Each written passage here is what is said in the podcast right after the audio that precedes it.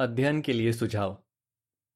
क्या आप किसी आयत के बारे में यहुआ के साक्षियों के लिए खोजबीन गाइड में दी जानकारी से पूरा फ़ायदा ले रहे हैं? आयतों के बारे में दी जानकारी पढ़ने से आप और भी बहुत कुछ जान पाएँगे और उन्हें अच्छी तरह समझ पाएँगे। जैसे, आप जान पाएँगे कि किसी आयत में जिस घटना के बारे में बताया है, उस वक्त कैसे हालात थे, वो क्यों लिखी गई या वो किसके बारे में है। आप किसी आयत के शब्दों का मतलब भी जान पाएँगे। आप वॉच टावर ऑनलाइन लाइब्रेरी या जेडब्ल्यू लाइब्रेरी ऐप पर चाहे कोई भी बाइबल पढ़ रहे हो, आप सीधे किसी आयत से ही उसके बारे में खोजबीन गाइड में दिए लेख देख सकते हैं।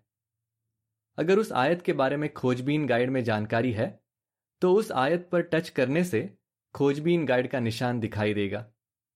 फिर उस निशान पर टच करने से उस आयत से जुड़े सारे हवाले आपकी स्क्रीन पर स्टडी पेन में दिखेंगे।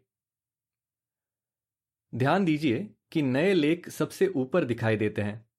नीचे पुराने लेख दिखते हैं, जिनमें शायद उस आयत के बारे में पुरानी समझ दी गई हो, जिसमें अब फेरबदल किया जा चुका है। वॉच टावर ऑनलाइन लाइब्रेरी में किसी आयत पर टच करने से उसके बारे में खोजबीन गाइड में दिए हवाले अपने आप खुल जाते हैं।